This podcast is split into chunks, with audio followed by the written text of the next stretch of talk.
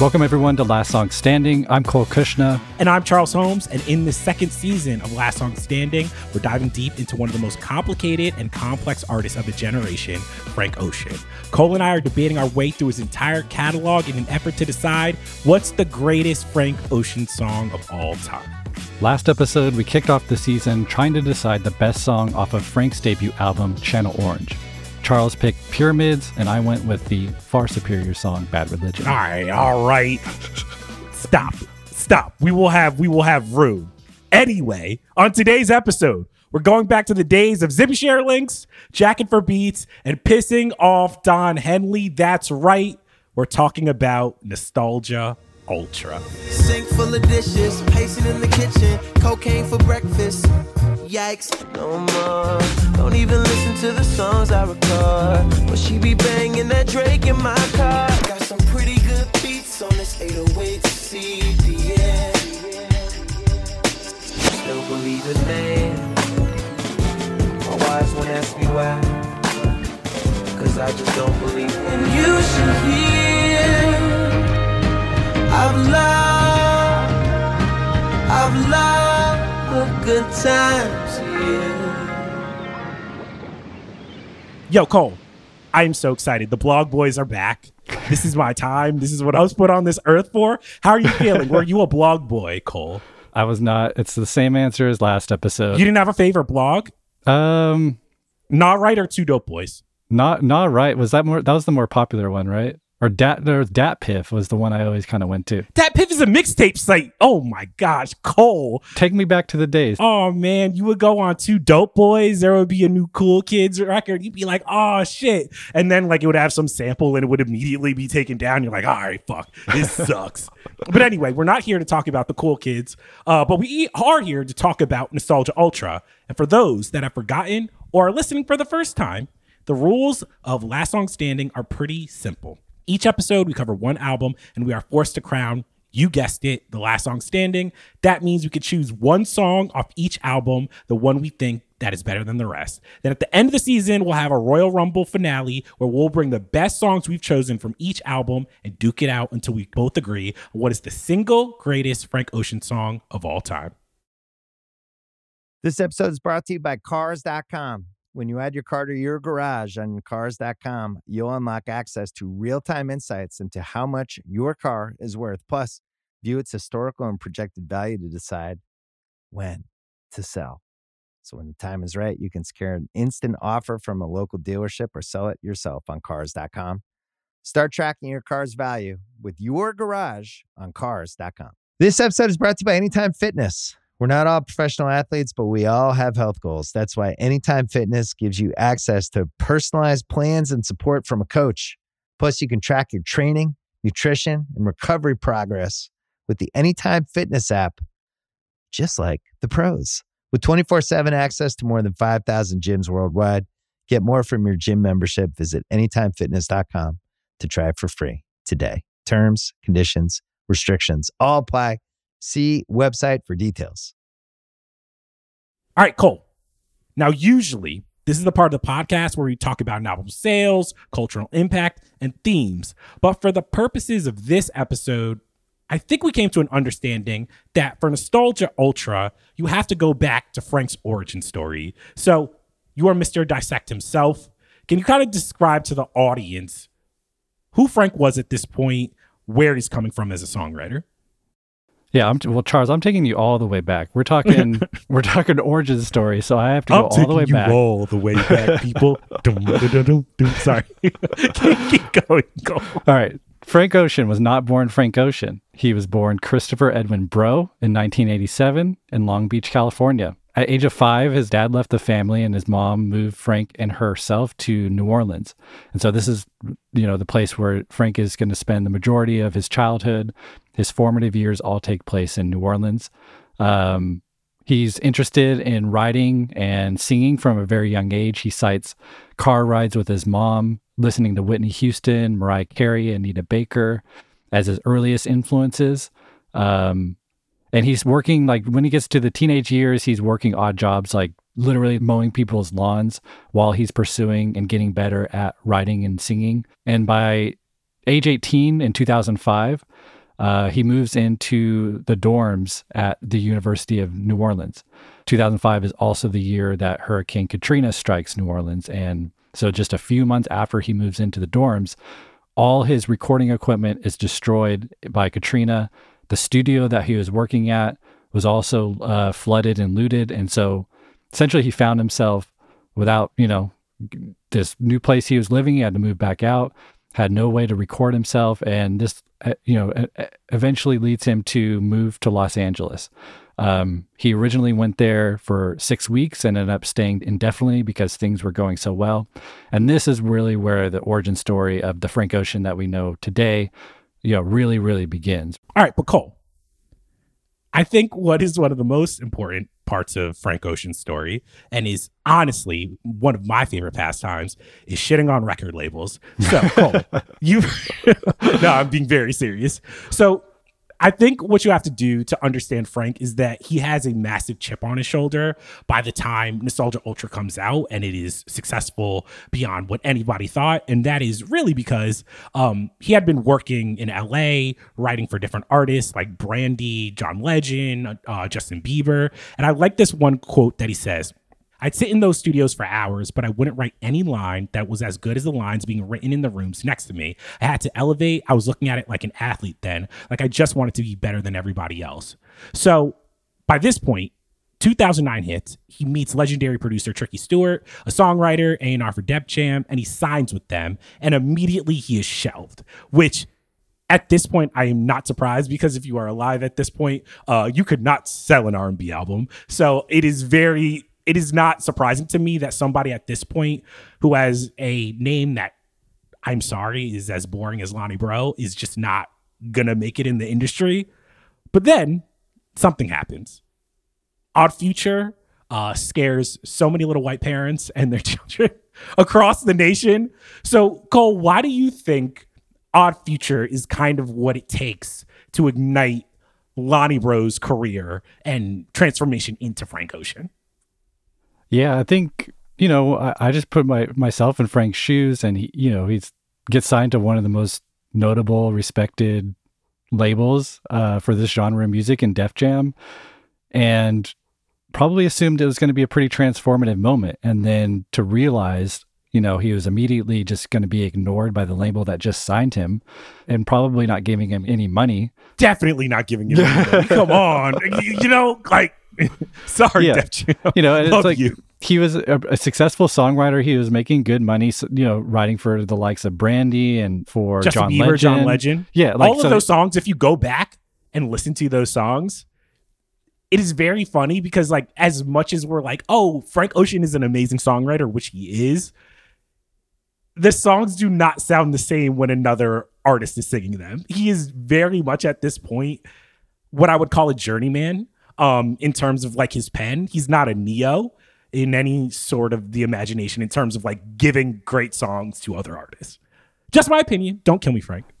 I think, well, I mean, he's an artist, you know, he's a songwriter, I would say secondary to being just an artist. And so, you know, this kind of sends him to a dark period. He said at the time, quote, I was in a real dark time in my life when I met them, speaking of Odd Future and I was looking for a reprieve. At 2021, I had a couple hundred thousand dollars from producing and songwriting.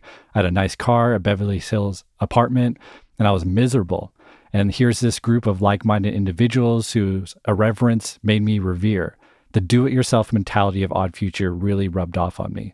So, you know, there's a lot to get into with Odd Future, um, just who they were. But I think what this quote taps into and what really pushed Frank was this DIY mentality of, all right, I might be signed to Def Jam, Def Jam, but I'm gonna I'm gonna do this myself. I'm just going to, you know, this leads directly into Nostalgia Ultra, creating this album 100% on his own with his friends and releasing it for free on his Tumblr page without any promotion or any announcement. He just kind of drops it, and I think you know I don't think Frank, and you, you probably know more about this because you're more on the streets than I were, and you know had your ear, ear to the ground the during this time. is that the streets called? But like Frank was always kind of like he seemed a little bit outside the group. He came in later. He was this R and B type singer who also could rap well, but like he and he was older and he also had money. I think But I think that the thing that's funny though is like Frank isn't so much an anomaly in terms of like when we think about the R&B singers that we remember what does the Weeknd have to do? The Weeknd has to release House of Balloons.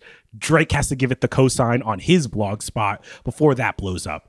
Jeremih, Jeremih signed at this point, and he has to release a mixtape for his label to be like, oh, Jeremih exists. Same thing with Miguel. Miguel had released a debut album that did not do what anybody thought it would do. And for people to care about Kaleidoscope Dreams, he has to start tossing out free music. So I think when we think of the artists, the R&B artists that are still kicking an, around, at this point, Frank is of a lineage of like, hey, the labels do not know how to sell modern R&B music and they don't know what the future of R&B is going to sound. And I think Odd Future was a perfect example of they give somebody who had already been part of the machine and the system a new way of doing it and they set him free by being like, "Hey, you don't need any of these people. You don't need Def Jam, you don't need Tricky Stewart. Just give it to the people and then overnight it explodes." So Cole, you go back. So you listen to Blonde, right? We established that in the first episode. The first album you listen to is Blonde. You listen to Channel Orange. Then he gets a Nostalgia Ultra. At this point, is the mixtape even something you can still download? Because I don't think it is. No, I've I've only listened to it on YouTube. Is really you know the tragedy of this album or this mixtape is that you can't listen to it anywhere aside from YouTube. Really, um, so I never got the experience of actually downloading it and hearing it you know that way. So I'm curious. You got to take me back to your first time. Did you download this like in the moment type thing or like what yes, was your first I remember experience? downloading this. I did not know what Frank looked like. Like this was at a point where like every R and B artist was like, "Look at me, I'm so mysterious." Like I didn't know what the fuck. Like I didn't know who Abel Tesfaye was in the Weeknd. I didn't know who Frank was.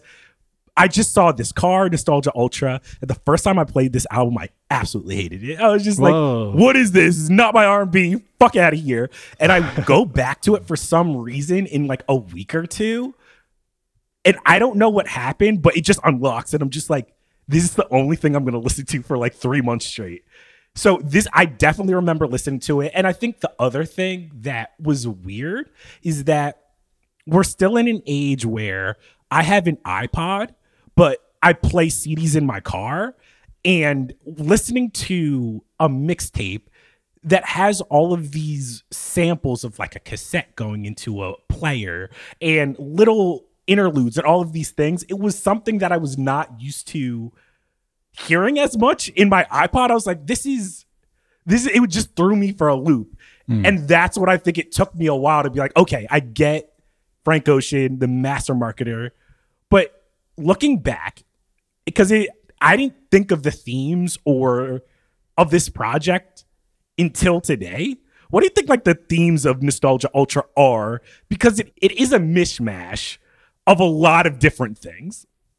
Yeah, I think I mean it to me the way I conceptualized this was you know, there's there is a theme and then there there is kind of a storyline but not really. It's kind of I compare it in my mind to like sec, what Section 80 was for Good Kid Mad City for Kendrick. Nostalgia Ultra is for Channel Orange where you see a lot of the seeds of themes and concepts that will be you know much more developed in their later projects in these early works. So that's how I think about Nostalgia Ultra. It has a concept, you know, it's it's this meta play on what a mixtape is, which is originally cassette tapes, Yeah. the mixes that you'd make for your friends, and like, which is super interesting at this time. I feel like where the mixtape, what a mixtape is, is kind of mm, being called into question a little bit, just because like, what is the difference between a mixtape and an album now that there's streaming, now that there's these download sites? I mean, even think of Lil Wayne. Like, it's just like the, it, Nostalgia Ultra is so interesting because Lil Wayne becomes the best rapper alive, essentially like taking other people's songs and throwing his own verses over them and being more popular than the original song. A mixtape, what we knew it to be when 50 Cent G Unit are rapping over other people's beats, all of that shit. You put that in an R&B context, but for Frank, I have to be real. Uh, this is me just going back, being a black person at that time it was so wild because Pitchfork was just like, "Yo, can you believe it? Home Be- Hov and Beyonce were at a Grizzly Bear concert. Black people like indie music. What the fuck?" so it was just very much when Pitchfork still had like the juice like that, and they could tank, like they could tank a person's career or they could make it. Frank Ocean comes out, and the first song you hear is over a Coldplay sample, Yeah. or one of the best songs features the Eagles Hotel California just like lifting it and Right. then he's like singing over an MG MGMT song. So I think that to your point we weren't really used to getting a mixtape yet that were like this just sounds like a person's album. If this wasn't if we didn't know that these were all samples Nostalgia Ultra at that point sounded like okay, this is a little rough, but this kind of just sounds like a debut album. And one of the quotes that I found that makes this kind of like to me a proto channel orange is he said to complex a lot of this record is influenced by one relationship but i don't owe that whole project to one situation it doesn't matter what the details of it are and i found that line so interesting because it's like we know for a fact that channel orange is a lot more blatant about that relationship Yeah. But still in Nostalgia Ultra, did you even see some of the romantic storylines Oh, being yeah. like he's pointing towards something? It, I mean, it's it's all, it's right there in the beginning of the record. You know, it's a it's you, you hear this cassette sound. You name Street Fighter, so we get the nostalgia of video games. But uh, then we were kind of like ushered into this world with Strawberry Swing, which is very much about this early romance and you know the nostalgia of this really touching relationship that he you know would literally give his life for, is what he says in that song. And then there's this alarm clock, and he wakes up, and then we get the song Novacane, which is all about being numb after falling in love with this person in the story. It's a woman that, you know, we'll talk about, I'm sure. But, you know, we know Frank like loves to fictionalize emotions. And so that contrast between him being nostalgic about this early relationship and the present day reality of him yearning for that type of feeling but feeling numb to everything because that that initial romance was so strong and tainted everything thereafter that's that's the whole concept of of this project if there is one is that him going through all these songs kind of like channel orange going through these journeys of these songs trying to get back to this nostalgic feeling where he was in love and calling back to that summer that that powerful summer when he was in love with this this guy. So um the seeds are all there. All the frank ocean seeds of the artist that he would become are pretty well formalized for someone's debut project that didn't have any funding like this is a phenomenal project that someone Yeah. just created on his own like it's it's fantastic uh, going back to it i was shocked at how It's, a great it's- thesis statement. It's a great like a college kid where you're just like, okay, this kid is very smart. If they get any money and backing and time, like real time and real push, there's a reason why we're all like, oh my god, Channel Orange, he did it. Because Nostalgia Ultra, I'm just like, this just even going back and listening to it, I'm like, this just needed 15% more, and it's there. You know what I mean? Yeah. So take me back to the time and the reaction too, because I didn't live through it. So you got like, obviously this kind of transforms his his reputation overnight. He gets like the Beyonce and Jay Z cosign, the Kanye cosign. Like, do you remember this era of him just kind of overnight being this? Oh yeah. Okay. it happened so fast in a way that back then was still novel. Like vir- virality as a concept at that point is still something new. Where mm. we're watching people on YouTube big music videos like OK Go, and we're just like, oh my god, what? You know, we weren't used to somebody going viral every second of the day and you having to mm. keep up. And I Right. think Frank was one of those artists. I would put Frank the Weeknd who they drop a tape and then a place like Complex is tracking them down, or Frank is taking a photo with Beyonce.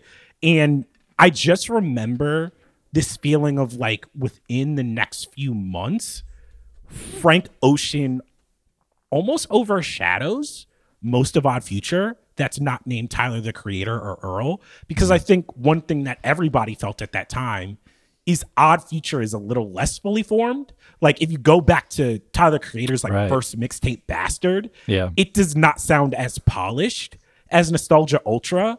And I think very, very quickly you're like, wait, how did Odd Future make an artist that sounds this mature and put together and come to find out this has been somebody who's been in the industry has Yeah. made thousands of dollars has written for people and very very soon frank is like it's just like yo frank is on watch the throne what the fuck like you have to think like nobody was talking about frank and then a couple months later you're just like he's on the biggest Uh, he opens. Album. Doesn't, doesn't that album open with his voice? with no first- church yeah. in the wild Yeah. like back then i was like wait what i was just listening to him on a mixtape what the fuck so yes it was it imploded but here's the thing we have a segment for this because i think i'm gonna stump you with Mm, okay. these facts we're going back so it's time for our album trivia section or as we like to call it Super Quiz Kids.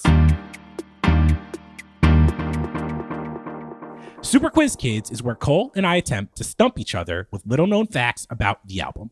Whoever gets the most questions correct will get first pick in the last song standing segment at the end of the episode. Cole, I am so ready. I was just like, dog, I didn't bring my best foot uh with, with the last episode, but I think like I have you. Like, wait, can I go first? Yeah, go for it. All right, so one of my favorite songs, There Will Be Tears, features a sample of Mr. Hudson's song of the same name. Now, do you remember the title of the Mr. Hudson album that There Will Be Tears comes off? Oh gosh, no, I do not. I do not. like I knew it. The, ti- the title is perfect. Like the title is really good. okay, what is it? This man called his debut project Straight No Chaser. Like that is if I was in a if I was in like a a music studio and I was just like, damn, you know what a white boy R&B singer would call their first album? It would be Straight No Chaser. I knew you would have knew this. Hey, I was a Mr. Hudson fan, so I can I can make fun of him. Or like, do you remember Chester French? I don't. Justin, do you remember Chester French? Please get on this mic. I know you do. yes, yes. I, I remember. I remember Chester French. Uh, where where are we going with this Chester French? Can we play a little bit of Chester French here?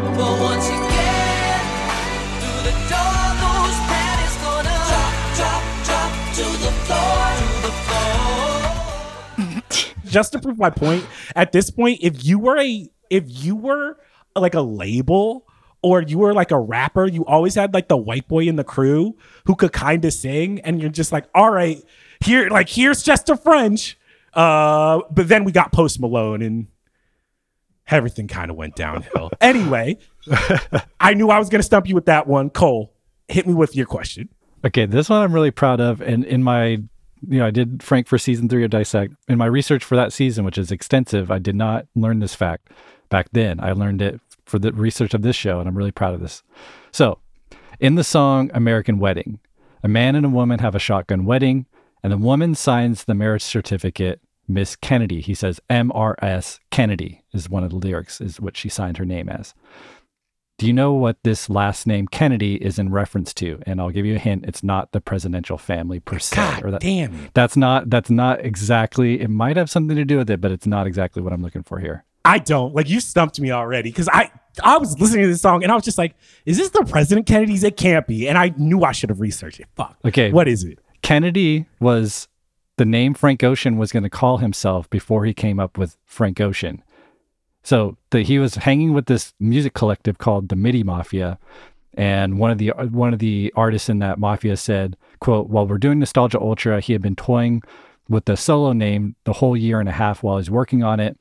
He said, "I think I think I'm calling going to call myself Kennedy," and he was like JFK. Literally, JFK was going to be his name, and so before Frank Ocean was Ke- either Kennedy and or JFK, which is just All right. so See, cringe. This is this is a perfect quiz fact because this just shows you how every single artist is just like one wrong move away from I being know, the right? wackest person ever. like we would have never talked about we would never have a whole entire season devoted to an artist named JFK or Kennedy. Jeez. Woo. All right, this is my second one. I don't think you're gonna get this either. So, Def Jam, after totally I- I believe I don't know if this is completely fact, but there was a rumor that like Def Jam was trying to sign Frank Ocean and they didn't even know he was on the label. I don't know if that is like a I've heard that real store real deal story. Like but anyway, once they figure it out that he's already signed there, they wanted to release Nostalgia Ultra as an official Nostalgia Lite. It wouldn't have had all the songs because not all the samples could get cleared. But there was going to be two additional songs on this that were rumored. What were the two the two songs? What were their names? Was one of them the Acura Integurl or whatever it's called? Yes, it was. That was one of them. Okay, I don't know the I don't know the second one. What's the you know second the one? song Whip Appeal? Whip Appeal? No. Whip Appeal. Have you, is this leaked? Have you listened to this? I I have not listened to it in a while. Okay. I'm pretty sure it is out there though. So Whip Appeal was the other song that was going to be rumored to be on Nostalgia Lite that just never got released. I'm pretty sure Frank went on his Tumblr and be like, "Yeah, don't ask me about this. It's not dropping ever." Okay. So that was mine. So damn, neither of us have gotten one on the board. I got ha- I got half. You got half. All right, that's Yeah. a half point. That's a half point. Correct. Okay, so second question. Okay, so as we talked about, Frank sung from an early age and cited those car rides with his mom listening to Mariah Carey and Whitney Houston uh, as early influences. But then he heard one artist that dramatically changed his perspective on music. Who's that artist? And bonus point if you can name the exact song by the artist that he heard that changed his life. Can you give me a hint? I'll take like I'll I'll bump like give me 0.25 off of this. Like it'll just be 0.75 if I get it. Just give me like one hint. Uh, it's hard to it's hard to give you a hint without just giving it away. It was an 80s artist. 80s Ish. artist. Yeah, ish. That's good. That's a hint. okay. 80s. Just think just about say like, it's not Ginuwine. I that's who I want it to be. No, Ginuwine. What are you talking Ginuwine's not from the 80s. It was Prince. Gee, I see. That's every every nigga is influenced by Prince, bro. That's like that's actually a tricky question because I'm just like, damn, I should have just said Prince. Everybody's just like, you know who's great? Prince. God Okay, so let me What- let me read what- you the quote. So she he told GQ when I used to sing when I was younger, my mom would be like, "Stop hollering." It used to make me all self conscious about how I sounded, like my tone of voice or how loud I was. Then I discovered Prince at my mom's friend's house. Uh, she used to have him on like every day, and I didn't pay attention at first, but I vividly remember the first time I heard "Beautiful Ones" and this grown man singing for his life.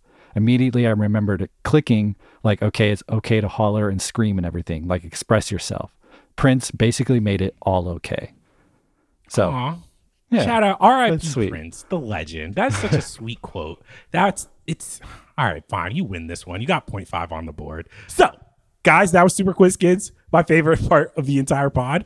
But now we've set up the history and the themes of Nostalgia Ultra. It's time to move on to our next segment of the show, the nominations. And the winner is Frank Flipping Ocean. Frank Ocean. And the winner is Frank Ocean.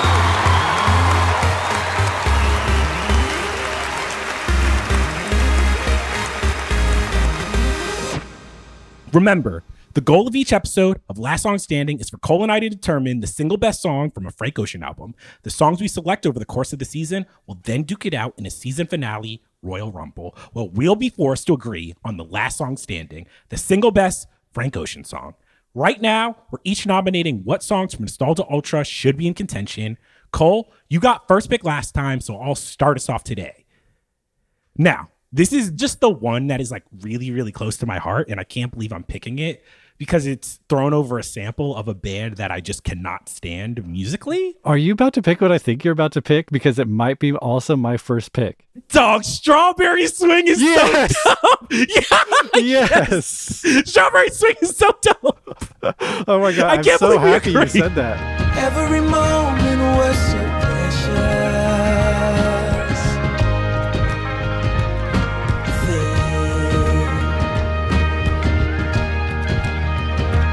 still kicking. I was like, here, it almost didn't make my list because this is like like my favorite song, like off this entire project. But I'm like, it's not objectively the best, but it is the one where I'm like, if you're going to start your debut mixtape with a sample, and it's gonna be a Coldplay sample, you have to make it so fucking perfect Yeah. because it's just I'm just like it's gonna be corny. It is just any other R&B artist. I'm just like dog. If I hear a Coldplay sample, I'm gonna run.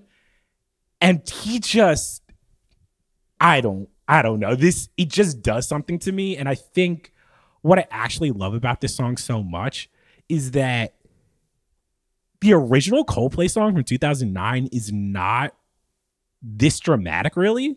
Yeah. It is almost like a very like wistful, nostalgic sounding song. So what he does is is that he takes that backing, that backdrop, that sample of the song, and he puts these very apocalyptic, almost end of times lyrics over this. And to stage this romance that he's talking about, like it, like it is the end of the world, it's something that is going to kill him. Is just is so amazing. My favorite lyric is like he says, "Say hello, then say farewell to the places you know. We are all mortals, aren't we? Any moment this could go. Cry, even though that won't change a thing." And the way he just sings it with so much emotion, to your point of like how his mom was like, "Stop hollering." Like that is like the moment where he just like cuts to your core as a Yeah. human. Yeah. I feel so corny just picking this song, but I don't know why I love Strawberry Swing so much. Am I off base by like how much I'm praising this song, Cole? No, this was my first pick. Like, I'm so shocked because I thought you were for sure were gonna shit on me for this pick. Wait, no, no, no, Cole. I'm like a, I'm an asshole, but I'm not that bad. no, it's like, I mean, conceptually, the perfect, st- you know, start to this project because it's a pre-existing song, so he's playing into the traditional idea of a mixtape. To your point about Lil Wayne rapping over other people's beat, this is something people were doing, but not, at least in my memory, not something that R and B artists were doing as much as rappers taking a beat and rapping over it. And Like, also, rappers weren't like like Lil Wayne would do it sometimes, but a lot of times you would just take the beat, you would like put your verse over on it, and that would be it. Right. They are not like taking a song and then making a complete new song on top of Yeah. that, especially it- in R and B. making a better song because that's the thing here coldplay is the arguably the biggest band in the world at this point and it's a pretty bold move to take i mean i think strawberry Swing was a single. It wasn't like a big single but it was you know one of the stronger songs on a very popular album. And he made a, I think an objectively This Strawberry Swing song is so much better than Coldplay's version, like drastically so. And it's like, here's the thing: as much as I want to hate on Coldplay, do you know how amazing it is for a twenty-something year old R and B artist with no major pop songs to his name to be like, I'm gonna take Coldplay song and I'm gonna make it better. Yeah, and it, yeah, again to like the conceptual start of it, it's like if you notice the de- the detail, so frank in retrospect, but it starts like lo-fi. It starts purposely bad quality, as if this is him singing over a real cassette tape, and then it kind of like like morphs into high fidelity as the you know the intro goes on, and he starts to sing more and more, and it's like one, it's just the perfect concept of like this mixtape idea, but also it just kind of feels like you're being like brought like literally brought into this memory uh, Yeah. where it's kind of fit, hazy and then all of a sudden we're like in that world. We're in his mind him this dream state of him reminiscing about this love. And the thing it's like yeah he, he takes so what he did i think is like in the original song coldplay sings they were sitting talking on the strawberry swing everybody was for fighting wouldn't want to waste a thing. So that that one little line everybody was for fighting which is not developed or anything in the Coldplay song, he basically takes that premise and then develops an entire song around it. So Yeah. to your point, like it's this apocalyptic setting um, where he's talking about you know the, this love feeling so strong that he would kind of die for it. And in the bridge, we like literally get this like Titanic scene where he's saying he's saying spaceships are lifting off of a dying world and millions are left behind while the sky burns. There wasn't room for you and I, only you. Goodbye, goodbye. So it's like we get this image of you know Frank's lover being abducted by UFO, but it's all about him just getting his heart broken and this guy leaving him. So this is so Frank to take this the seed of heartbreak and you know that emotion that you get post you know someone leaving you, envelop it in this beautiful narrative.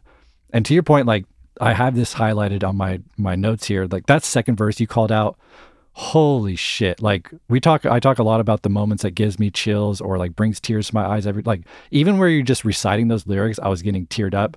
It is such a beautiful moment in the song. Uh like this like when he says to the places that you know and he does that little descending like if i don't know if you can hear it in your head but oh my god. Say hello, say farewell to the places you know.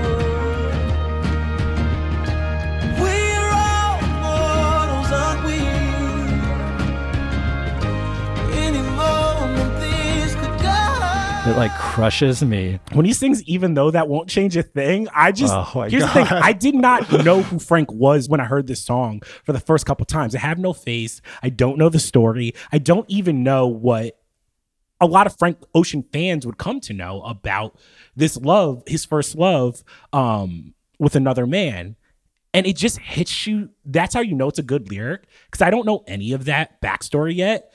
And the way he sings it still like punches you in the gut so much i'm just like i don't know who this guy is but i just want to give him a hug uh, it's just this actually thinking about it this is just such a bold way to start off a mixtape It really, especially your first. It's it really is, and it's, and the alarm clock at the end know, going yeah, back oh and God. it's still so effective of like because immediately he goes into a song that would end up becoming like a bigger hit but like that alarm clock almost he takes you into that dream world to your point and by the time you wake up i'm like no no no no, no i want to go back to strawberry exactly. We get i literally exact- just want to go back. We ex- get the exact feeling that he's feeling of like yeah, we don't want this to end and the genius thing is that he transitions to the coldplay version of the song as the outro which is the best part of that song the original is the outro and of course frank nails it and just plays that part is the only part that we hear from the original. And it's like it's that weird kind of dreamlike state where it's like oh frank is in this dream world singing over this song but it's also an actual song. So then we hear the actual song at the end of the song and then we get the alarm clock as if like we're in frank's shoes being woken from this dream that we don't want to leave. And you get that feeling. You do not want to leave that world of the song. And it's we get that same rude awakening and it transitions brilliantly into Novacane, which I don't know if you're you're good with moving on because Novacane is going to be my my first choice. But can you taste it? Little taste of Novocaine, baby, baby, Novocaine. oh no Wait, no no What? really? Come on, man. Here's the thing, Cole. You make fun of me every single episode. You're like, Charles likes to pick the singles. That's Charles. He like da da da da. Charles like spangers. Ah. Come on, man. Leave Novacane in the past, dude. This Really? this song has not aged well. This is actually. Should we do my first bit? Should we go to crack rock takes? Oh, cue it up. crack rock crack rock takes all right this is my big crack rock take of the entire episode i only have one justin can you turn on your mic because i need i need two people to to weigh in on this All right, I'm here. i think novacane is just death of autotune for dumb hipsters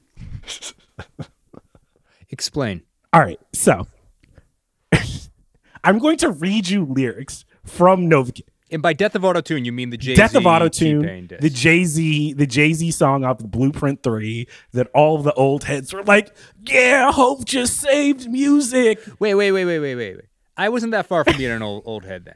We Autotune was dope. I don't know what people were complaining about. T T Pain like was so hot. You could like, come on. I love T Pain. I would listen to any T Pain album over Blueprint Three every single day of the week. Anyway.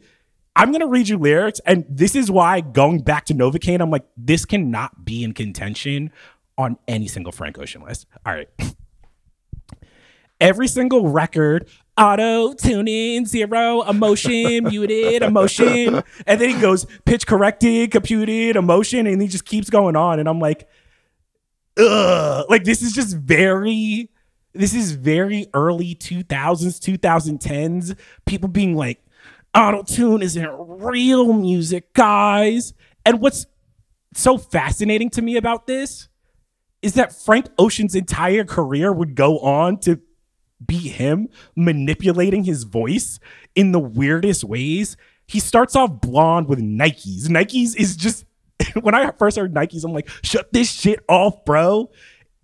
I, I think Novacane, like, there's more lyrics in this where it's just very, man, I'm just living in the valley and all these people are super empty. They're snorting cocaine, but not me, man. I'm from soul. like, that's what Novacane gives me. I'm sorry, I'm done shitting on Novacane. But is that Croc Rock take out of here? Like, am I being dumb, Justin? and Cole. I I, I always kind of just kind of breeze past those lyrics. Like I I never I never really like latch onto those. I'm I get more focused on the met at Coachella. Like I th- that that's the part that feels like very dated and stuck in time to me. And I'll I'll, I'll leave I'll leave the con- discussion on whether you guys would rather go see Z Trip or Jay Z. I'll leave that to you guys. Um, but I kind of just I I like it. I hadn't considered it. I like the take. Um, I also think it's funny that he says that though, and then uses Mr. Hudson's voice on "There Will Be Tears," which is very Okay, let me just step in because you guys are missing the point. Come on, Charles. What? No, no, no! don't, don't, because you're. This is catnip to you, Cole. You are. This is literally like you're Mr. Kendrick. You're Mr. Like, yeah, give us that real shit. Like, nah, fuck out of here. Anyway, Cole, go, Cole. because he's not i mean he's using autotune like every fucking thing else in the song is an analogy it's a metaphor what does he say right before that he says i think i started something i got what i wanted i can't feel nothing even when i'm fucking viagra popping so he's comparing this numbed emotionless feeling with au- using autotune to express this computerized numb feeling that he has this emotionalist computerized feeling I don't know if he's really shitting on autotune because he uses autotune on the second biggest single on here, Swim Good. He literally mimics Kanye West with autotune on that song. I think he's just he's just using it as a symbol. I think you're I don't think he's actually shitting on autotune. No, he's shitting on a certain type of artist that uses auto tune. Like, let's be when he says every single record auto tuning, it is a jab at like a lot of other. You you have to admit Yeah, maybe, maybe. he's he's basically saying y'all y'all ain't use it like I use it, which I'm just kind of like shut the fuck up. All right, well, let me make the case for no. All right, make the case. Make the case. This is your nomination. I'm stepping on it. I'm very sorry. No, I mean, to be honest, it's not the like, it's not my personal like favorite song, but it means a lot to the Frank story. I think this was probably the biggest song on, you know, maybe because yeah. this so is the lead single. I believe.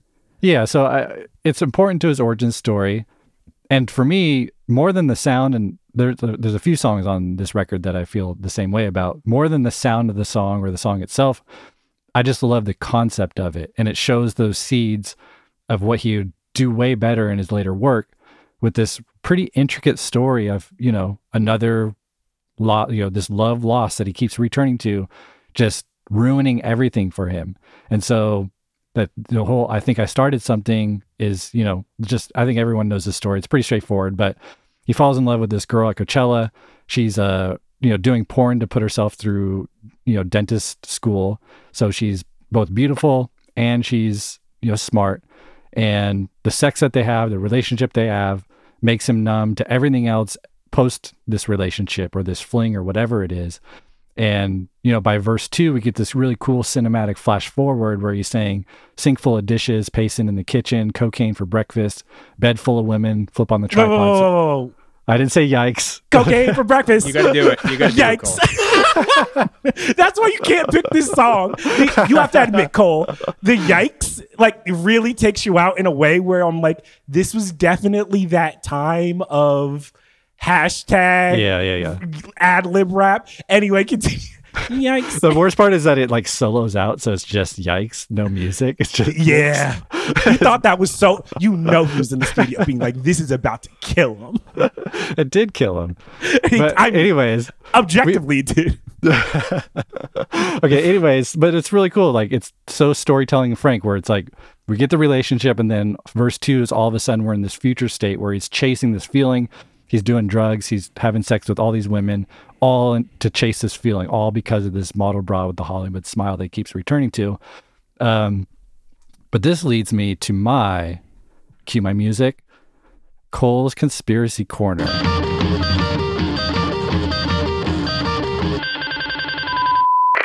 Oh hell yeah. All right, let's go. this is my segment of the show where I give Charles my wildest conspiracy. He tells me if I'm full of shit or not. This one, the question is Is Novocaine the title of the song? the rare septuple entendre. All right. Septuple Man, is what are we seven. doing, Cole? Okay, let me walk you through it because I actually think I actually think it's a sextuplet for sure. Okay, The seventh one is where, the one I'm really questioning. All right. So, number one, on the surface, Novocaine is the anesthetic that dentists use. That's obvious. This is a aspiring Ding. dentist. Okay. All right. Number All right. two, Novocaine, fuck me numb, sex to numb the pain. So he's likening sex with this girl to Novocaine. That's that's, that's Yeah, come on. That's in Yeah. there. That's in there. Okay. Number 3 I'm just thinking a little bit. You know what, Kevin? Kevin is our wonderful producer.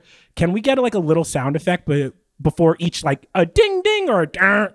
all right? That's gonna be that is we're good. Okay, We're two. okay, You're okay, you're, number you're trying to get to seven, right? I'm trying to get seven. Yeah. all right. There's two. Two out of seven. Continue to the third. Okay. So this is where it gets interesting because Novocaine is spelled N O V O C A I N E, but the song title is Nova N O V A Kane C A N E. This is this sets bells off in my head. Why would he change the spelling? so no, so Nova is a star that suddenly increases its light output tremendously and then fades away to to former obscurity.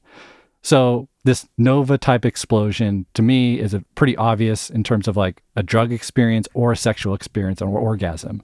Like Damn, no- Cole, you having Nova experiences over there? Hell yeah!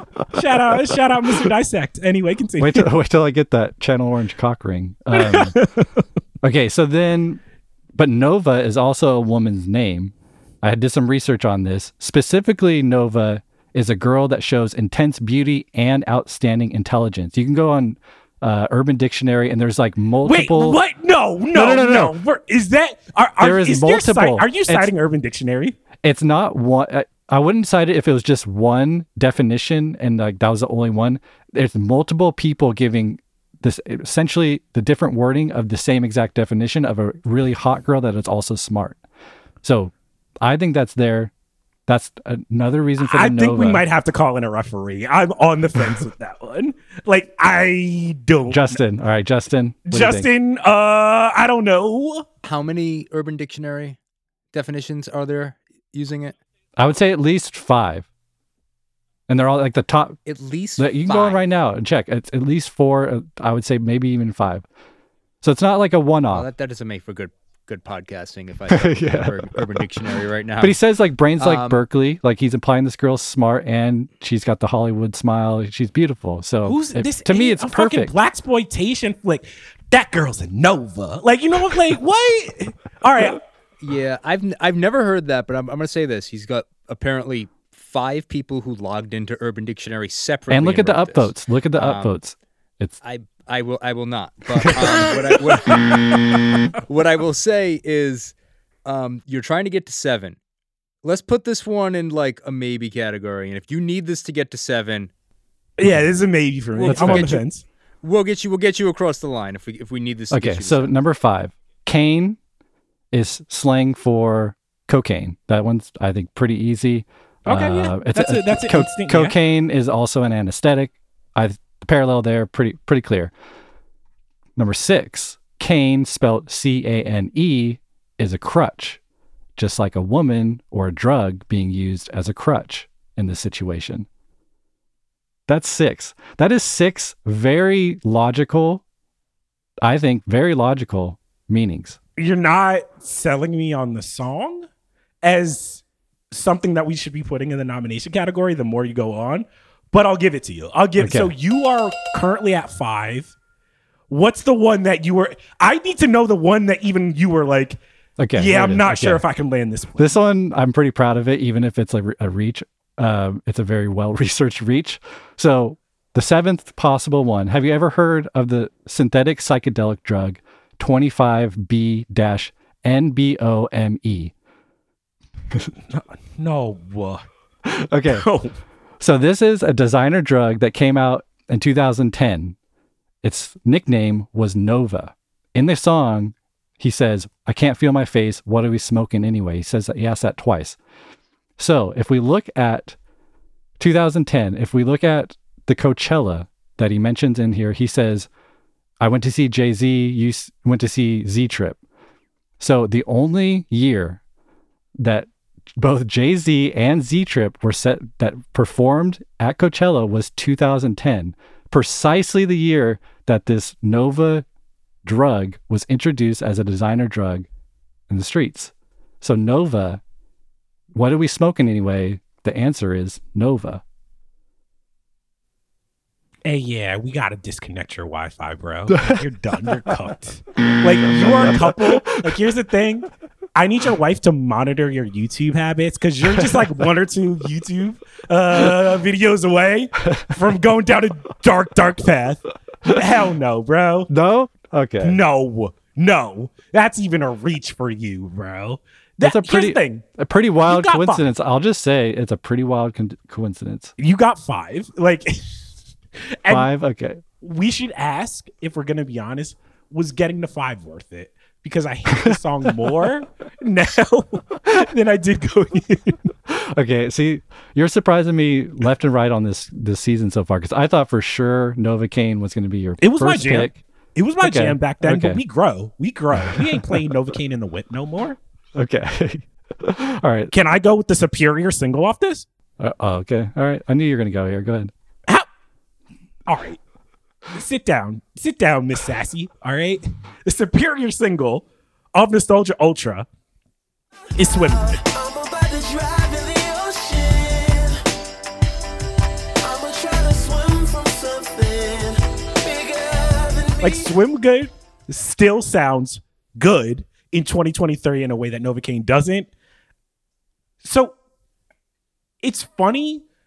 Swim Good, I would never say, obviously, it was a big hit. It's obviously the second one that comes off of this tape that everybody pays attention to. And I really think shows that Frank can do this consistently because when you have Novacane, you have Swim Good, you have Thinking About You, very, very quickly, that's three hits in a row that Yeah. can put you on the map.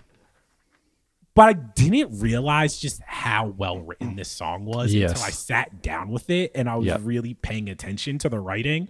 And I was just like, for this man who's this young to write a pop song, essentially, that is this existential and weird and dark Yeah. is not something that's easy because if you go through the story of this song it is essentially this narrator um who has this broken heart who's driving this lincoln car into the ocean and he's swimming away from this mysterious thing that's bigger than him. And the song to me almost unfolds like this suicide note. The protagonist he's fresh for a funeral and it culminates with this voice saying don't die. And i just think the metaphor and the symbols in this song are so perfect. When he says kick off my shoes and swim good and swim good. Take off this suit and swim good you when you're listening to the song it does not evoke this idea that someone is going to essentially off themselves uh, after this heartbreak.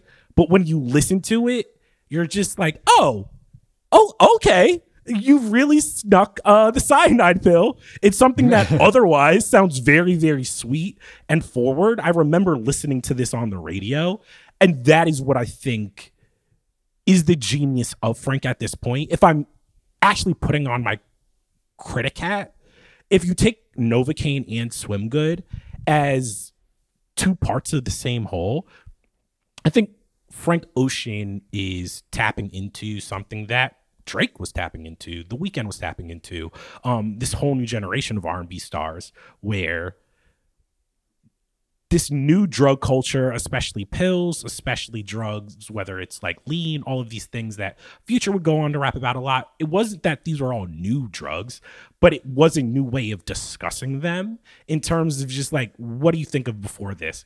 Most songs about drugs are either about selling them or about like weed, like Snoop Dogg, the fun of it all.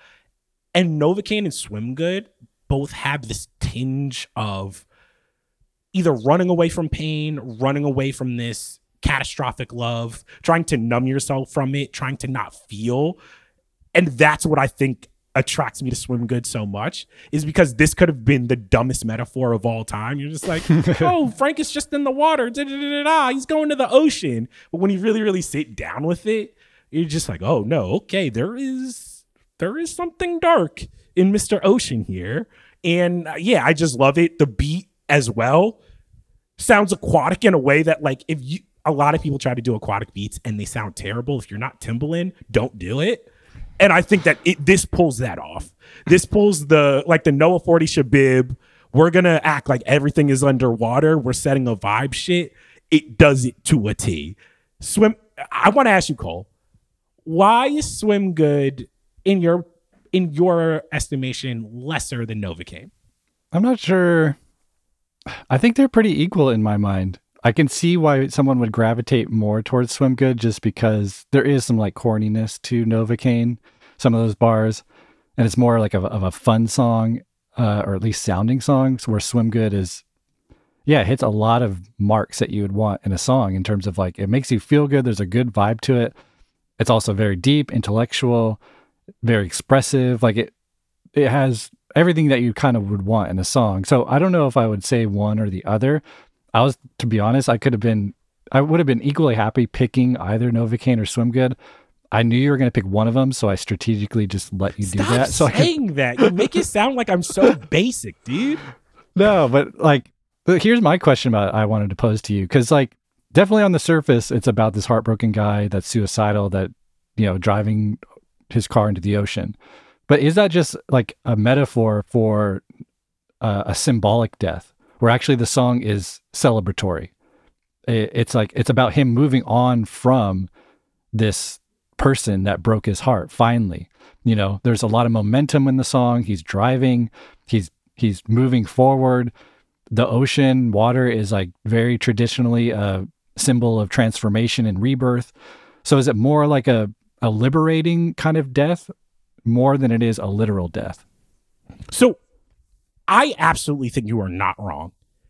The reason why I don't think it's completely positive note is that it ends on a question mark. It doesn't end on an exclamation point, which is also what makes it weird as a pop song. Hmm. Most pop songs like Swim Good, even if they had the same lyrics, would end on the triumphant note of like he is swimming away. This is a metaphorical death in the same way that like Strawberry Swings, we start off in this dream that is almost like an apocalypse of nostalgia of this love, this dream world is crumbling that he has to wake up from. And I think this similarly has a what are the last words? The don't die, don't die, don't die. That is not I wouldn't say that that's a positive note. That is almost like a it's a very mature way of stating essentially that just because you swim away from this catastrophic love, just because you kind of have this death, this ego death over it, does not mean you're making it out the other side unscathed or making it out at all. He's leaving it up to interpretation, which is a very Frank Ocean thing to do. No, yeah, yeah, yeah. Maybe he's doing both, and that's kind of the the mystery of the song is the point, right? It could be both, uh, just like a breakup could be both. And also, like, I mean, in my mind, he's saying the word ocean. Like, does this is this the transformation into Frank Ocean? No, no. All right, I have. If it is, I wouldn't be surprised because he's in his early twenties, and that's a very like early It twenties things to do. Because here's Yeah. the thing too, you you love Eyes Wide Shut. I finally watched it for the for the first time um yesterday. And it made me understand Frank Ocean so much more because it definitely is like you're gonna you're gonna see a Kubrick film when you're a teenager, and it, depending on on which one, you might like make your entire personality around it. and watching Eyes Wide Shut, like he has the sample of Nicole Kidman Oh yeah, yelling at Tom Cruise about like you don't understand women, women want sex too, and that's it's like, sure, dude, Like, go off. What do you? Why do you think? Really quickly, why do you think a movie like like Eyes Wide Shut was catnip for Frank Ocean? Well, I mean, there's a lot of layers to it, and what it is on its surface is not really what it is. And it's a sex movie, but it's really not. It's about intimacy and it's about authenticity. And the mask motif is like everything, right? Like when the when that crazy sex orgy is happening in Eyes Wide Shut, they're all wearing masks, which is like this metaphor for like human desire and unrestrained human desire. And the mask that we actually wear is our real face when we're out in the world. That's what Tom Cruise's character represents is like this really naive guy that doesn't think women have sexual fantasies and doesn't think that uh, tries to pretend that you know when he's you know doing his doctor stuff like if a beautiful woman walks into his office is that is just business that he never would ever have a, sexual thought about a patient and it's like nicole kidman is all incredibly frustrated that he that he not she's not getting the real version of her husband, uh, and that's essentially like Tom Cruise trying to take off the mask. That's the journey of the out or the of the the story. I'm getting off on a tangent here, but that's so Frank Ocean. Like just like that's catnip for me. I think someone that's putting so much thought into stories, storytelling, and layers, and getting to the heart of human emotion and expressing that through story. Like Eyes Wide Shut is perfect. Like a lot of Kubrick films are are like that. Uh, so I would I would think that's that's the reason why he's attracted. I mean, even if you think about how this album starts off with a dream, what is Eyes Wide Shut? What is the inciting incident? Oh, It's right, Nicole yeah. Kidman's character telling Tom Cruise about this dream that she had with another Yeah. man, and they end the movie essentially coming to this conclusion that dreams are dreams. Sometimes you, when you wake up, you have to move on with your life, even though the reality of the situation is you still want all of those things that were in this dream world. And these two kind of coming to this understanding of each other. And to me, if I'm a young Frank Ocean, especially who on this project is not yet comfortable completely revealing that he had this transformational love experience with a man mm, that right. in a lot of his music he has compared to this dream state this nostalgic summer love that Right. he had to wake up from he had to move away from i'm just like i could see how eyes wide shut would be like oh no this is like the perfect Or even, like, the the idea of wearing a mask, you know, Yeah, like he he said coming out and and doing the letter was extremely liberating. In the same way, changing his name to Frank Ocean was liberating. Like you can tell during this time he was going through a very, as we often do in our young twenties, like a very transformative, finding out who he is, uh, and just embracing that. Um, so yeah, it it makes perfect sense why I'd be attracted. to sorry you went off on that tangent but I i, wanted to Oh, I i, just it. Oh wanted my to God. talk to you about this I love it. because i know i'm almost 99% sure that we're both going to agree on the third song Are you? se- I don't think so, man. you I don't think so I don't think so. This one is like even for me a little bit of a wild card. Is it my turn? Is your turn? No, it's my turn. Yeah. Okay. So wait if it's, it's a wild card can i guess then it was a very close between two songs, but yes, go ahead. if it's a wild card you seem like an mgmt fan Oh no, no. I actually What? don't. li- Wait. I don't. re- No, I like MGMT, but I, I don't think Frank's version's better than the original. All right, it's not better but it's dope wait okay then i was totally off base what is it We all try. I still believe in man. My wise one ask me why. Cause I just don't believe we're wicked. I know that we sin, but I do believe. your face. I wish people could see your face. Oh, what? Okay. Justin? Okay. Let me rein this in. Okay. Um, I, I can, can I just interject right here to make a guess? Is this uh is this keeping in line with the Kubrick thing where Frank Ocean denies the moon landing in this song? yes, the the very popular conspiracy theory that Kubrick actually staged the moon landing. Okay, we all try. You don't like this song? I've never thought about it. Like it just it's a song on the tape. this is all right. Please tell me. I'm actually very, very fascinated. What do you find in this song? Okay, so it's admittedly not the best song on the album. It probably won't be my pick, but I had to talk about it. Also, knowing that you're probably going to pick what I think you're going to pick for the next one.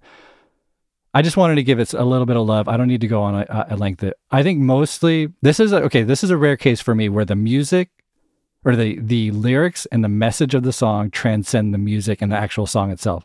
Where I'm so connected to the message being said, even in its in the flawed expression of it, which is very on the nose and very unlike Frank, especially in retrospect. Some of these lines, I just love, and it, it's a it's a kind of a sucker spot for me. This I, this notion of like trying of essentially what the song is saying, like there's all these things in the world, all these fucked up things in the world, all these disagreements about religion or war or abortion and all this shit. But at the end of the day, underneath there's a commonality between all of us is that and uh, it's we're all here on earth trying. No one knows what the fuck we're doing on earth. We're all floating on this planet like in the nebulous of space and like no one no one knows what the fuck we're doing. We can try to pretend that we do. We can put on these masks or these these fronts, but at the end of the day, everyone is just trying to get through to to push the proverbial rock up the hill. And just to have a chorus saying we all try conceptually just cuts me to my kind of philosophical empathetic core that I just I just I, I get I don't know I can't justify the pick in terms of like it's the best song, but the message of it I really love. Um, so did that sell you on it, or at least give you a little bit of why? I'm- no, I talking- understand now why you like it. You have you have access to a part of your heart and humanity that I closed off uh, a while ago. So I understand this. This is why you're my friend. Like I'm just like, oh man, this is what real happiness looks like. Cool, no, it's I really just- not. It's actually the most like depressing view of the world, but it's also like optimistic. It's the it's the choice to be optimistic and to see everyone as yourself. I guess my issue with this song, and this is what I also have to remember, is like this is if anybody's just like, is this an album or a mixtape? This is a song where I'm just like, this is a mixtape. This Right, right. is somebody trying something. And Frank would go on to say to talk about social issues, like Nike's is a perfect example. Nike's is a song that at first I hated until I like really sat with, and I'm just like, this is a very, very brilliant way to tackle Mm. a very heady subject. We all try is just a It's on the year nose. old taking like smoking a joint and being like, dog, what's up with abortion, bro? You know, I'm just like, Frank, I don't know, early 20s. I don't know if you you got the range to really. I think that's why I like it because I do like that it's like messy and very transparent. Like it's just here's what it is. I'm not masking anything in ambiguity. Here's what I think, and like I don't know. Again, I can't justify it too much, but I did want to to give it some light. I would just say if I think it's okay if some singers mask it. Like it's it's it's like Ebro being like, "Dog, Drake don't talk about black issues." I'm just like, "Yeah, we don't need him to. Eh, I don't. we don't really. I don't need militant Drake. I don't need Drake starting the revolution. In the same way that Frank, I I think ambiguity. If we've learned anything from his greatest songs. Is one of his strengths. Like, just don't Yeah, yeah. don't yeah. put too much of a bow on it. This Here's isn't a a bad song though. This is like a this is a fine song. I was just surprised because I was just like, there's another song in this tape where I'm just like, this is coldcore. Like this is quite literally coldcore. Okay, well, here, let me just point out this one last detail because it's pretty cool. So we all try very optimistic kind of point of view. Okay. The next song on the tape is Optimistic by Radiohead. We don't hear any of the vocals, but the song is called Optimistic. And then the chorus of Optimistic is You can try the best you can. You can try the best you can. The best you can is good enough. Like literally, the song We All Try's message is in Optimistic by Radiohead, which is on the tape. And then we get, you know, what's a Radiohead? That bitches just want Jodeci. And then that goes into Songs for Women, which I want to talk about at some point. But let's get to your pick. Okay. I was sure. I was just like, this is no this is no offense to your people, but I'm just like, if there's one thing that white people love, they love themselves some Hotel California. You know what I mean? I know that that's, this goes off. I know y'all be like, y'all be alone at y'all white parties. You like, yo, somebody turn on Hotel California. so for Frank to have this is this is only something that you can do when you have the unbridled like ego of a young 20 something is to be like i'm gonna take hotel california and i think i can reveal something new about the song because nine out of ten r&b artists are just like dog you're high. Get the fuck out of here. But similar to strawberry swing i think frank ocean actually did have something to reveal about hotel california and himself as an artist. Going back american wedding is just not only such a good song but it is a song that is really, really, really hard, in my opinion, to pull off. I took a walk with the palm trees as the daylight fell. Sangria in the canteen. So it's about this narrator who's reminiscing about this rushed teenage marriage at a courthouse. Then after the wedding, the bride turns in what sounds like a very, very problematic term paper on Islamic marriages and like Islamic weddings and arranged marriages. Yeah. Then she asks for an annulment, and the husband begs the wife uh, to stay, but then relents, and it it ends on this dour note of, oh, if you stay, you'll probably probably leave later anyway. It's love made in the USA. On the surface, American Wedding seems like such a uh, almost very like sweet and cloying song if you just are listening to the voice, if you're listening to the instrumental. But when you actually pause the song and tap into it, it is this young man having very, very complicated feelings about marriage as an institution. And I think that it's the best song on this project about the thematic underpinnings of this. Like, I think there's two types of nostalgia in Nostalgia Ultra. There is the text, there's the physical of it, whether it's Radiohead or the Eagles or the interludes that are named after video games like Street Fighter and Soul Calibur. But then there is this coming of age. It's teenage marriage. It's reminiscing about fathers that you did have and fathers that you didn't.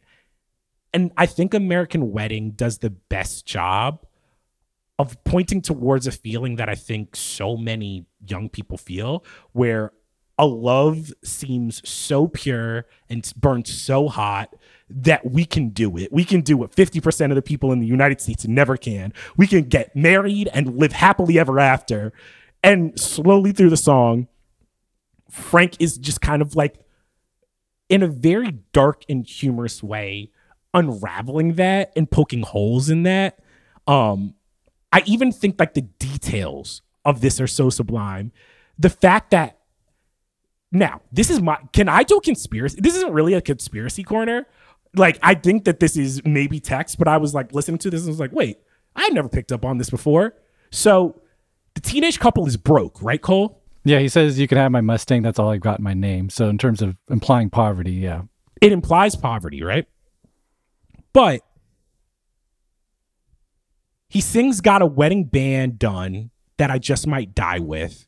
And then he talks about a a um purplish blue tattoo, a tattoo that is like going uh, is either infected and like I was just like, "Oh, this is such a smart way to talk about like this broke teenage couple who can can barely afford a ring.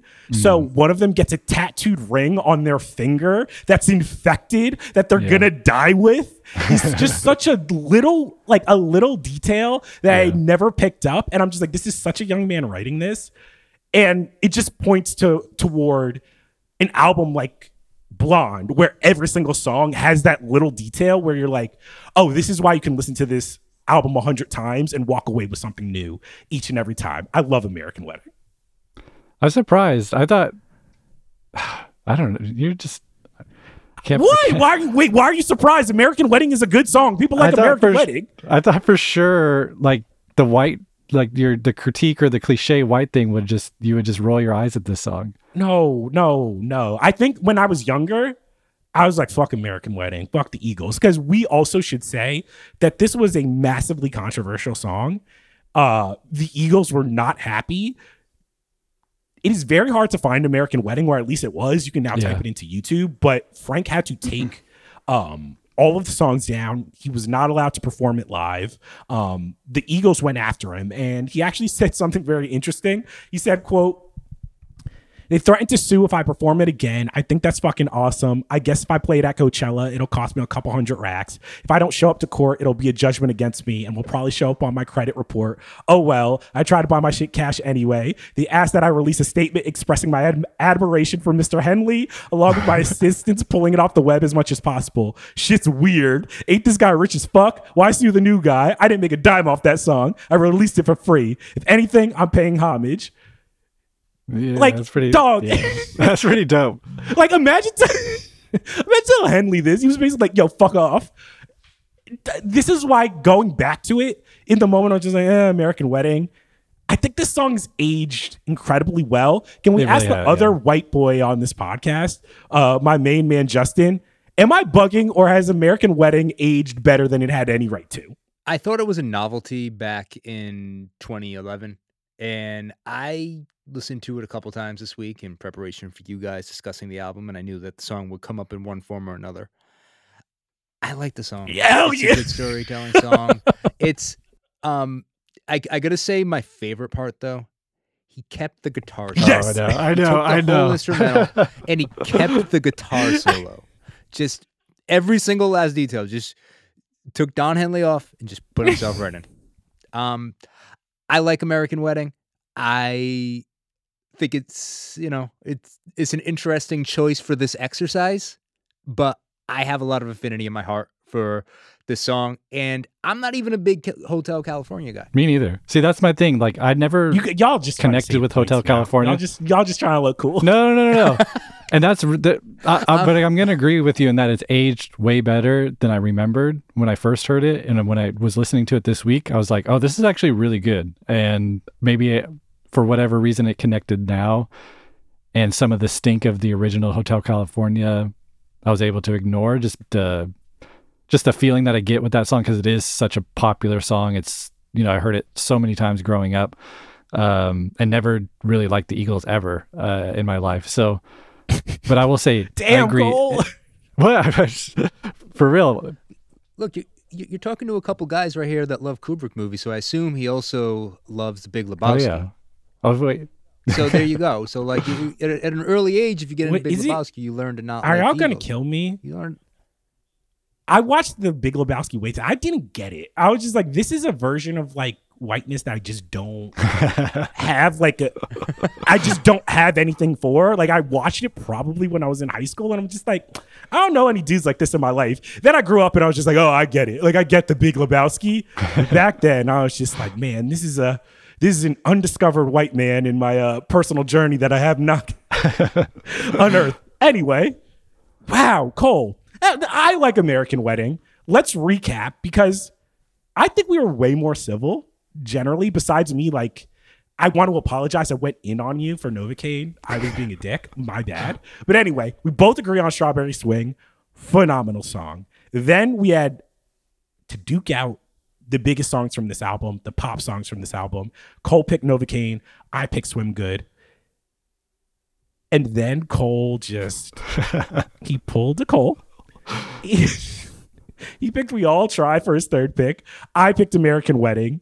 Before we pick the best song off this album, the last song standing, I want to give us like let's do a one to two minute ISO Cole. What do you think is the worst song off this project? The song that you're just like, ooh, okay, this is a miss because I have one. It's songs for women. Oh, Songs for Women easily. Songs It's for Women was like going back to it. I was just like, ooh, oh, It is. oh, okay. It's unfathomable. That's a that's a Frank Ocean song. I. It's I every time I listen to it, I'm in disbelief that Frank Ocean made that song. It's like a par. It almost feels like a parody song. Like I, It I get does. like, like it's it feels like a lighthearted Trey and that's Songs like type, Yeah, just like- like, cliche R and B from like the 2010s. I'm just like, this is a song like Chris Brown would sing. Like, was he trying to be meta on purpose? Like, what is it kind of a parody song? Or do you think he's being sincere about it? I, I just can't tell. Like, if it was a parody song, it's almost like not satire enough to where it feels like that. And to put it on the album is just, I don't know, it's such a weird spot. And it's like, if that song was removed, I feel like that the mixtape would actually get a lot better, which is weird to say.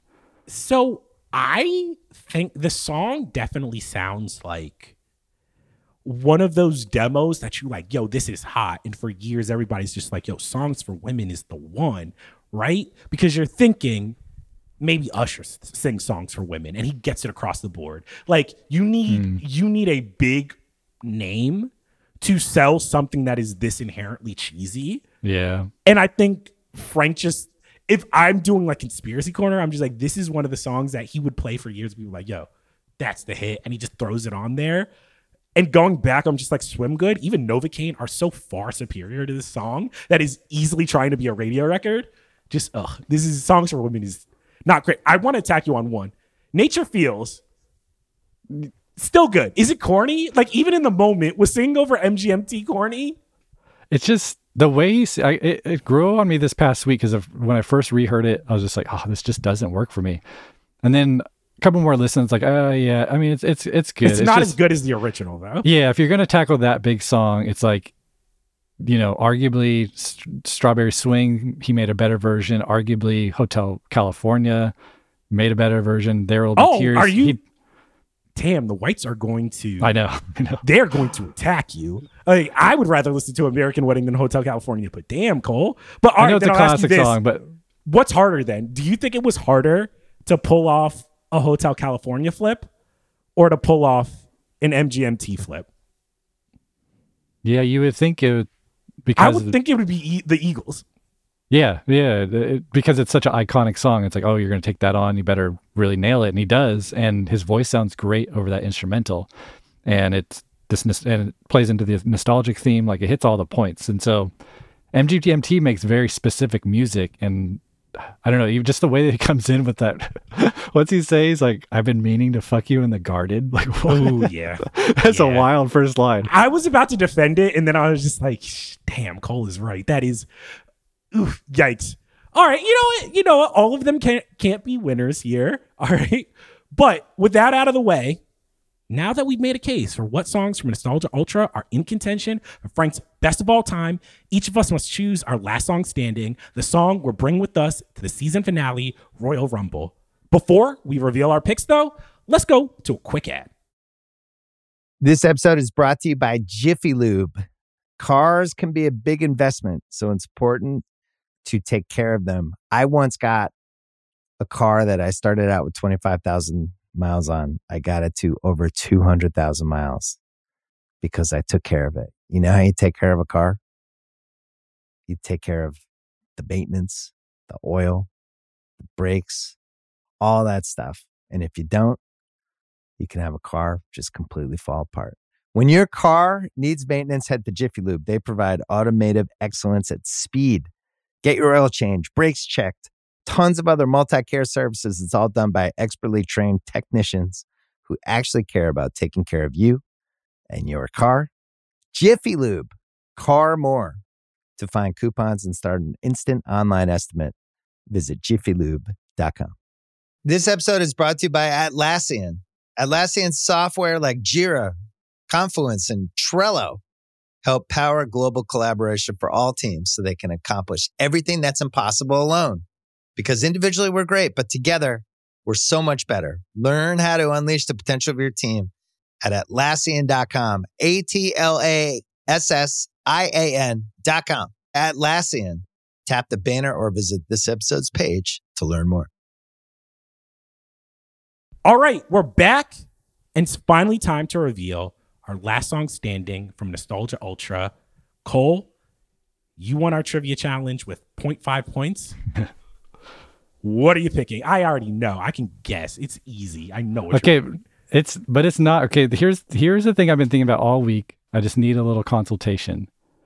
Can the song from Nostalgia Ultra that is in contention for Frank Ocean's best song be his remake of a pre-existing song? Like conceptually, I'm like probably not, right? So I don't want to set a bad precedent. I'm not saying we are doing Lil Wayne next. I'm not saying that we're doing that. But are some of Wayne's best songs over other people's beats? Yes. So I'm not saying that you can't. But it does get dinged to points. It does. Like we're just if we're being real, if we're being real critics about it, the song almost has to be not only the best off Nostalgia Ultra, you have to put it up against Channel Orange, Blonde, all the Lucy's, all the remixes. And I'll put it to you this way Is there any sample or flip off this project that you can put up against Frank's best works? Well, um, because I'm I'm debating between Strawberry Swing and Novacane. You know, I want to pick Strawberry Swing, but I think conceptually I just can't do it. It can't. Strawberry Swing is better. Like we can we can say for the listeners, like Strawberry Swing is better. I agree with you, but you you have to pick Novacane. Like Yeah, I think I do, and it. I, I feel good about picking it. It's really important to his catalog and his, you know, his story. It's a good song. It's a big song. So I'm going to pick Novacane. All right, so you guys already know where I'm going because Strawberry Swing, I will say I would rather listen to Strawberry Swing than almost anything off this project, but I can't pick it. And I think American Wedding is, for my money, the best written song off this project. But I just have to go with Swim Good because it's been a very long time since I've listened to like American Wedding and Strawberry Swing. Every once in a while, I'll just throw on Swim Good to be like, let me just see if it like it still works, and it always does. Yeah. And I think Frank Ocean's songs, like Novacane, works in a vacuum. Like Swim Good works in a vacuum. I don't know if American Wedding, like you have to explain so much to somebody for them to understand American Wedding if they weren't there for it. And I think that is the thing that to me dings it, where it's like Swim Good. I could be like, yo, put on Swim Good. I could put up Swim Good against Pyramids about thinking about you, be anything, Yeah, yeah. and it would hold its own. So it has to be Swim Good. All Fair. right, yeah, I feel, I feel good. All right, Justin, we have our two picks. I picked Swim Good. Cole picked Novacane. Who do you think won this episode? Who do you think picked the superior song? This is tough. This is tough. I got to be honest. This is this is a really tough one. Um, right now, I would personally rather put on Swim Good. I think it's a more enjoyable song to listen to in your day to day life. To the point that you were speaking, Charles, about occasionally throwing it on over the past handful of years, and you're still liking it. That's how I feel about Swim Good. I'm gonna put it on a playlist here and there. Novacane is, I think, probably a better written song.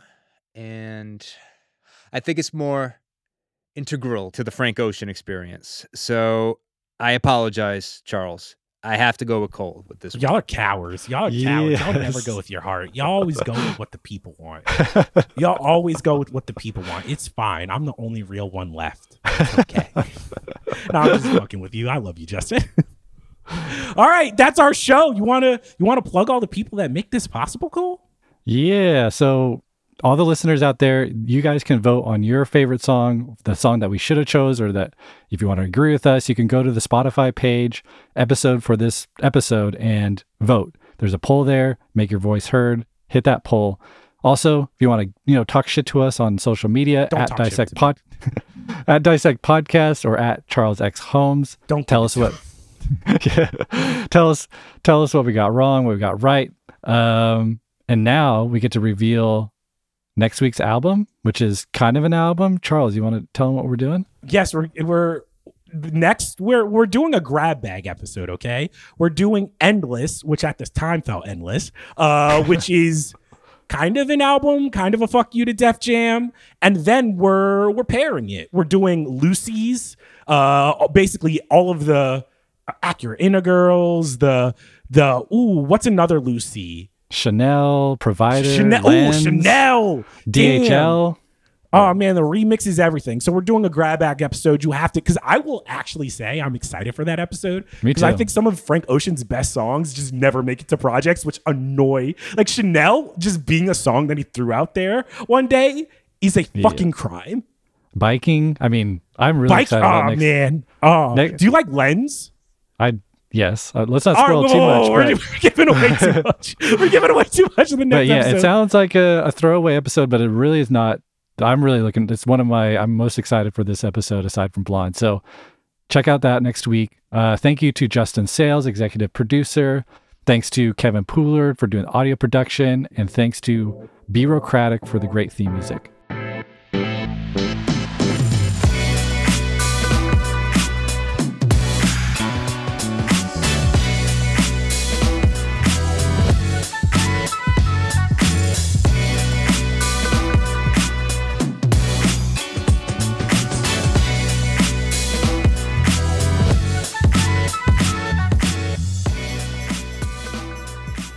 All right, we are back. Cole, we're doing another cultural exchange. Who wants to go first? Should we re- let's recap what our assignments were? I want you. I, I want to hear your your thoughts first, though. All right, so can you tell everybody the name of the song that you gave me? Yeah, so I assigned you minimalist composer Steve Reich's uh, 18 music for 18 musicians, which is minimalist piece. Hopefully, some of you guys checked it out. Charles, what did you think? Oh, I love this. Really? I was yeah, I was inebriated though when I was listening to it, and there was like one point where I was just like, I'm I'm one with the music right now. Like that's how I felt. Like I forgot I was listening to a song, and I was just like, this music is a part of me. Like it just, it was so beautiful. I definitely. You were spot on when you're just like you compared it. I was like, "What's a comparison?" And you compared it to an LCD Soundsystem. Like, even though it is like classic music, it gave me the same surge and like palpitating groove of like a dance record. Um, that it was so minimal, and I was just so surprised that you could get something that is that complex in classical music that still sounds so so modern. It did not sound like oh this is what your grandma listens to. It, it sounded like something you could just throw on in a place. Just like oh shit, like yeah, plug it in my veins. Am I tripping? I was actually very surprised. I'm thrilled by this. I love that you loved it. Uh, I think it is very accessible for how kind of wild it, or it doesn't sound wild on the surface, but the premise of the music is pretty crazy. It's just like like one note, two bit notes, you know, Yeah. stacked on top of each other, which you wouldn't think would amount to much, but it's really emotional and it goes places and it does entrance you in a way that I think very few kinds of genres of music can do. Um, and so, yeah, the dance, the kind of droning trance dance music comparison, I think is is valid. Um, so that's that's beautiful. I was surprised. You dog, you killed it. You killed it. All right. All right, now so I, I okay. I know you're wish not I going to could. be positive about my pick, and I need Justin to come in. Uh, last week, I gave you my first tape off the PBR&B syllabus. We explain what that is. Essentially, Cole missed out on a lot of music, a lot of R&B. He's not a fan. So I'm like, yo, I'm going to give him a syllabus of all of the the the tapes, the music that people were bumping, the the creme de la creme. I gave him his first assignment, Party Next Door number one. I know he didn't get it. I know it wasn't his vibe, but I have to understand why. Cole. Okay. Oh, God. Um. Well, isn't not really necessarily. I'd probably say not uh, not in his demographic. So let's just start there. Not not his intent not his intended audience. So let's just like you know that could color the conversation from here on out. Um. I will say that the the production, I get the appeal of the production, probably especially at this time, where you are getting this just kind of weirder, different approach to R and B. Back, you know, the beats of it, where yeah, there's a lot of the instrumentals that I was like, oh, this is like this is a a great vibe. Like I I get I get that part of it. The singing and the lyrics, like holy Oh, come shit, on, dude. Cole. Come on, dude. Like, Cole. come The on. The lyrics are dope, bro. Like this was my this is my villain villain origin story. Give me Like, like, okay, what's like your favorite track? Like, give me a give me a quote. Like, what's oh, there's go-to? like there's the basic bitch answer, which is like objectively the song that is the best, even though I put this song in the same place that I put like oldie and like Black Thought's like Hot 97 freestyle, which is if you post this on any social media platform, I'm gonna judge you. Like, stop. But Break from Toronto is a perfect song. Like it is a perfect song. But Welcome to the Party, come on, like Welcome to the Party is a jam, bro. Like what's good? Curious, to be honest. These like dog, Big a Mill, these are jams. You weren't turning up. um no. This I is can't, I Cole, can't say I was is turning my up. favorite debut album of the decade. You understand that, right? Tell me why though. Like, really, tell me why. It is because it is perfect. This is 10 straight songs, 30 minutes in and out, all killer, no filler, just the type of like dirt bag shit. Shit talking like real demonic hours. Like you have to tap into a special type of place that most humans aren't willing to go. Like I would never want to hang out with Party Next Door. P and D, bro, no. But they're like, come on, P and D one and P and D two are some of the most important music musical artifacts of a generation. This is this is like foundational. You can't put on a song like "What's Good Curious" without me just like woo like i just just talking about it gets me fired up justin eh, like justin what is it about p&d one that you think cole isn't really understanding It's well, I mean, as you're saying this, I'm thinking that the Weeknd trilogy walked. So P and D one and two could run, right? It's like the it's that just that it just captures like this dirtbag essence in a way that's like really Mm-hmm. accessible though. And I mean, I don't know, man. Cole, did you like the production at least? Yeah, I say you did. I the did. production? Yeah, genuinely, the, the Okay. a lot of the beats are interesting. Yeah, and like I think that um, what's interesting is um, I don't have the production credits in front of me, but you know this was um, I think actually Charles, would you say that P and D is the most successful non-Drake OVO artist? Absolutely, without a doubt. Like without. Here's the thing: It's- Party Next Door wrote some of the biggest Rihanna records of the decade. Like That's true too. Yeah. easily. Right, and also who's his competition? Uh, Majid Jordan and uh, Hey, whoa, I like Majid Jordan. Like, let's relax here. Okay. You know what? Justin, for for my next for my next one for you, Cole, I'm gonna let I'm gonna let Justin do it. Justin, you know where I'm going with uh, this. are one. we are we doing it? You got to set him up. You you got to give it to him. This is our second on the PBR. It be syllabus. This is from one of my favorite R&B singers ever. He never he never made good on all his potential. He never did. We're doing the mixtape. We're doing the mixtape. We're, doing, the mixtape. Toast to the late nights, just another show. Bad bitches showing me they underclothes. They be on Twitter like, yo, you tow it up, you tow it up, you tow it up. Toast to the late nights with them other chicks. Claiming that they gon' need another sip. Shouting know it's nothing cause we pull it up, we pull it up. The mixtape, not the album. The mixtape. Not the album. Is it on Spotify? is on it's on Spotify. They put it on Spotify last year. So it's um is it either last year or the year before? But Late Nights with Jeremih, not Late Nights the album. All There's a difference. And I w- if you if you are so adventurous, you can eventually do Late Nights, the album. But you want Late Nights with Jeremih. All right. I'm putting What you did- on. Co- Here's the thing. You're gonna preface it with it or anything, or should I just go in blind? just go in just go in blind we will we will explain everything but let me just tell you you're gonna be playing this around well, actually there are some songs don't play this around anybody uh you have two small children uh Yeah, do, don't play the song. Don't play the song with Lil Wayne around anyone. but hey you have a nice pinot you know at night turn this on you're gonna set a vibe cole come on man i'm so Ooh, All right. man, by the end of this, man, you're gonna be an Aubrey's angel. You're gonna be totally in my camp. All right. Do you think do you think I'll like this more or than than Party Next Door? Justin, Yes, because there's this kind of traditional hip hop element that comes in and out of this mixtape. Also, I just think Jeremih is more accessible as a singer for a first time listener than Party Next Door sounds like auto tune think- nonsense if you're not on the right vibrational frequency, which means uh you're not an asshole. So like congratulations, like you're not an asshole, Cole. Uh you're a very nice man. And I think that that is the thing that is like blocking you from really liking P and D is that you're just pure and sweet and good. Jeremih's voice is angelic. Angelic. Okay. He's he's a far superior singer to to PND. No All right, shot to yeah. PND, but Jeremih is one of my favorite singers. Sounded more more my speed.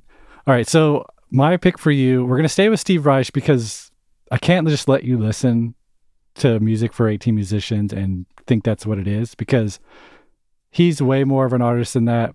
And there's much more challenging aspects to minimalism. I gave you like the minimalist for dummies. I wanted You gave to, me the basic bitch one. You're I gave like- you the basic bitch like, one. I can't scare him away. Yeah. So now I'm going to challenge you a little bit with one of my favorite pieces he wrote. It's called Different Trains.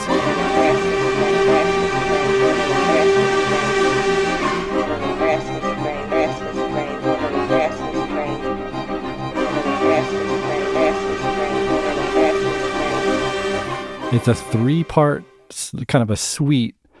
It, I don't know how to, to describe it. It other than it's like a documentary in music, like but told through music.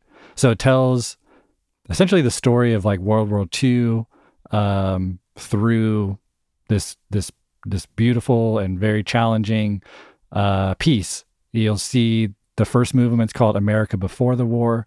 Second movement's called Europe During the War, and the third movement's called After the War. So there's this whole very ambitious arc to it. You'll hear voices, you're going to hear train samples. It's nothing like you're going to probably ever hear uh, or have heard before. Different trains. That's what that's Steve Reich. We're going we're going with it. Are you excited? Your very skeptical face right now. Is this scaring the hose musical? Oh hell yes, it is. I'm just getting started too. You're like you kept being like it's very challenging. I'm like, dog, can I play this around my- around my girl before she's just like, dog, what is happening, bro? Don't worry, might- I, play, I play a lot of R&B music around her, and she's just like, what is what are we doing? so you're right, saying like this is a this is a alone day. Sit down with it, a little challenging. Gotta pay attention. Yeah, I think so. I mean, it's kind of long, so maybe you don't have to like sit through the whole thing, but definitely throw the whole thing on. Definitely give that first movement a, a, a good listen. Um, Can I throw it on the sex playlist? maybe actually a certain Stop. kind of Go. a certain kind of uh, adventure. But yeah. dog, all right, cool. We both got our assignments. I'm so excited. Yo, and we'll be back. Thank y'all so much. Woo! Peace.